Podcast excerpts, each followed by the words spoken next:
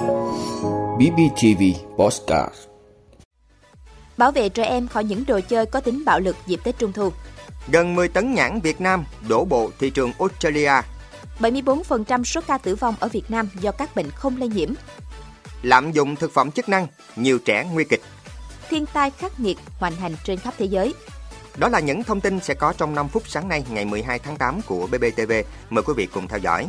Thưa quý vị, Bộ Lao động Thương binh và Xã hội vừa có văn bản hướng dẫn các địa phương về việc tổ chức Tết Trung thu năm 2022, đảm bảo an toàn, lành mạnh, thiết thực, tiết kiệm. Theo đó, Bộ Lao động Thương binh và Xã hội đề nghị các địa phương bố trí kinh phí, vận động nguồn lực từ các tổ chức cá nhân để thăm tặng quà Trung thu cho trẻ em. Quan tâm đến trẻ em có hoàn cảnh đặc biệt, trẻ em thuộc diện hộ nghèo, trẻ em vùng dân tộc thiểu số, vùng sâu vùng xa, biên giới, hải đảo, trẻ em mồ côi và trẻ em bị ảnh hưởng bởi dịch Covid-19. Thời điểm vào mùa lễ hội luôn là khoảng thời gian cao điểm của hoạt động buôn bán hàng hóa. Đặc biệt vào mùa trung thu, lưu lượng các mặt hàng đồ chơi, nguyên liệu làm bánh trung thu tăng lên đột biến, kéo theo nhiều cơ hội cho các tiểu thương, hộ kinh doanh kiếm lợi bất hợp pháp bằng cách buôn bán hàng lậu, tuồn hàng trôi nổi không rõ nguồn gốc xuất xứ vào thị trường. Bộ Lao động Thương binh và Xã hội đề nghị chú trọng bảo vệ sức khỏe trẻ em, nhất là vấn đề an toàn vệ sinh thực phẩm, bảo vệ trẻ em khỏi ảnh hưởng bởi những sản phẩm, đồ chơi, trò chơi có tính bạo lực, phản giáo dục, kém chất lượng, độc hại, nguy hiểm, không phù hợp với trẻ em. Thưa quý vị, Thương vụ Việt Nam tại Australia vừa cho biết gần 10 tấn nhãn Việt Nam với chất lượng bảo đảm đã được đưa ra thị trường Melbourne và phân phối dọc các thành phố ven biển của Australia. Trước đó, hàng chục tấn nhãn cũng đã được các nhà nhập khẩu thông quan và đưa ra thị trường thành công. Năm nay, Thương vụ Việt Nam tại Australia tiếp tục tổ chức tuần lễ nhãn Việt Nam với tên gọi Nhãn Việt Nam mình năm 2022, vẫn như một lời giới thiệu hàng năm với bạn bè Australia và nhắn gửi đồng bào thưởng thức hương vị quê nhà. Bên cạnh các hoạt động quảng bá, truyền thông, vận động tiêu thụ, kết nối giao thương, Thương vụ cũng đã trao đổi và đề nghị cơ quan kiểm dịch Australia giúp thông quan đúng tiến độ và phía bạn đã rất thiện chí.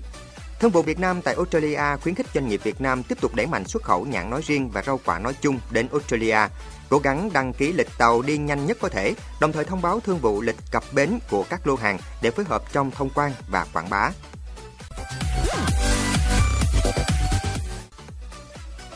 Thưa quý vị, theo một thống kê mới đây, hàng năm tỷ lệ tử vong do các bệnh không lây nhiễm chiếm tới 74% số ca tử vong ở Việt Nam.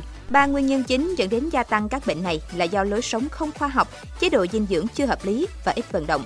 Thứ trưởng Bộ Y tế Trần Văn Thuấn cho biết, theo thống kê của Viện Dinh dưỡng Quốc gia, tại Việt Nam trung bình mỗi năm có 12,5 triệu người bị tăng huyết áp, 3,5 triệu người bị đái tháo đường, 2 triệu người mắc bệnh tim, gần 165.000 ca mắc ung thư mới. Tổ chức Y tế Thế giới WHO nhấn mạnh, lối sống không khoa học, chế độ dinh dưỡng chưa hợp lý và ít hoạt động thể lực là ba nguyên nhân chính làm gia tăng các bệnh không lây nhiễm như tăng huyết áp, đái tháo đường, ung thư và tim mạch. Bà Nguyễn Thị Lâm, nguyên viện trưởng Viện Dinh dưỡng Quốc gia cho biết, những năm gần đây, tỷ lệ béo phì tại Việt Nam có xu hướng gia tăng. Nếu trước những năm 1990, hầu hết nguyên nhân tử vong là do các dịch bệnh truyền nhiễm, thì hiện nay chủ yếu lại là do thói quen ăn uống và sinh hoạt không lành mạnh. Bên cạnh đó, nhiều người cho rằng do cuộc sống quá bận rộn nên không có thời gian tập thể dục. Theo các chuyên gia, việc vận động không nhất thiết là phải tập luyện bài bản, chơi thể thao mà tập luyện ngay chính trong cuộc sống hàng ngày, từ những việc như đi bộ cầu thang, dọn dẹp nhà cửa, vận động, đi lại trong phòng. Tuy nhiên để rèn luyện sức khỏe, tốt nhất vẫn nên dành thời gian 30 phút mỗi ngày để tập luyện và duy trì thói quen này. Thưa quý vị, liên tiếp thời gian gần đây, nhiều trường hợp trẻ phải nhập viện điều trị với các triệu chứng như suy thận cấp, viêm gan, ngộ độc vitamin vì cha mẹ tự ý cho con dùng thực phẩm chức năng thiếu khoa học. Ngoài ra, với tâm lý dành mọi thứ tốt nhất cho con, không ít bậc phụ huynh chấp nhận chi số tiền lớn để bổ sung cho con các loại thực phẩm chức năng, thực phẩm cao cấp như yến xào, nhân sâm, đông trùng hạ thảo. Hiện thị trường thực phẩm chức năng cho trẻ được quảng cáo rầm rộ, nhiều website liên tục đăng bán những loại thực phẩm chức năng được quảng cáo với cam kết đạt được hiệu quả cao. Theo ghi nhận, hầu hết những loại thực phẩm chức năng này đều chủ yếu giúp trẻ phát triển trí não, tăng trưởng chiều cao, bồi bổ cơ thể. Có nguồn gốc xuất xứ từ các nước như Nhật Bản, Mỹ, Việt Nam. Theo tiến sĩ Trần Quốc Cường, giảng viên bộ môn dinh dưỡng và an toàn thực phẩm trường Đại học Y khoa Phạm Ngọc Thạch, thành phố Hồ Chí Minh, vì thực phẩm chức năng không cần kê đơn nên việc phụ huynh tự ý mua cho con trẻ về uống bổ sung không sai. Tuy nhiên, nếu lạm dụng thực phẩm chức năng quá nhiều có thể dẫn đến nguy hại cho trẻ. Còn theo bác sĩ Nguyễn Thành Úc, nếu trẻ quá lạm dụng thực phẩm chức năng, uống nhiều quá sẽ dẫn đến dư thừa, không có tác dụng tốt, có thể dẫn đến trẻ bị ngộ độc, dị ứng, suy gan, suy thận. Do đó, nếu có sử dụng, các bậc phụ huynh phải có hướng dẫn của bác sĩ.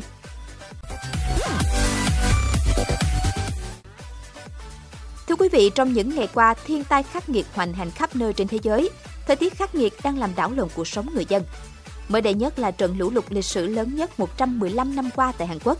Trận lũ đã phơi bày cuộc sống khốn khổ của tầng lớp lao động nghèo ở một số quốc gia phát triển là Hàn Quốc. Cùng cảnh thiên tai nhưng ở chiều ngược lại, hai quốc gia láng giềng của Hàn Quốc là Nhật Bản và Trung Quốc đang phải hứng chịu đợt nắng nóng hiếm có. Do đây, các chuyên gia Nhật Bản phải bổ sung một thuật ngữ mới, ngày nắng thảm khốc. Bởi năm nay, Nhật Bản đã ghi nhận những ngày nhiệt độ kỷ lục lên tới 40 độ C. Giới chuyên gia lo ngại nhiệt độ này ở Nhật Bản đang ngày càng khiến nhiều người khó ngủ, người già có thể sốc nhiệt, ngay cả khi ở trong nhà vào ban đêm. Trong khi đó, tại Trung Quốc, mặc dù đã bước vào tiết lập thu, nhưng thời tiết vẫn còn nóng bức như ngày hè, khiến nước này phải ban bố mức cảnh báo màu cam, mức cảnh báo cao thứ hai về nắng nóng. Giới chức đã đưa ra khuyến cáo người dân không được ở ngoài đường hay làm việc ngoài trời trong thời gian dài. Không chỉ châu Á mà châu Âu và châu Mỹ cũng phải chịu cảnh thời tiết khắc nghiệt với hạn hán thiêu đốt. Nhiều nước như Pháp, Đức, Hà Lan buộc phải ban hành luật hạn chế sử dụng nước, ngay cả hoạt động tưới cây, rửa xe cũng bị cấm. Trong khi đó, Ủy ban nước quốc gia Mexico cũng phải ban bố tình trạng khẩn cấp do hạn hán. Thiếu nước buộc các trường học phải nghỉ hè trước dự kiến. Thùng đựng nước cũng khan hiếm tại các cửa hàng địa phương hoặc được bán với giá cao ngất ngưỡng, thậm chí còn xảy ra tình trạng ăn trộm nước sạch.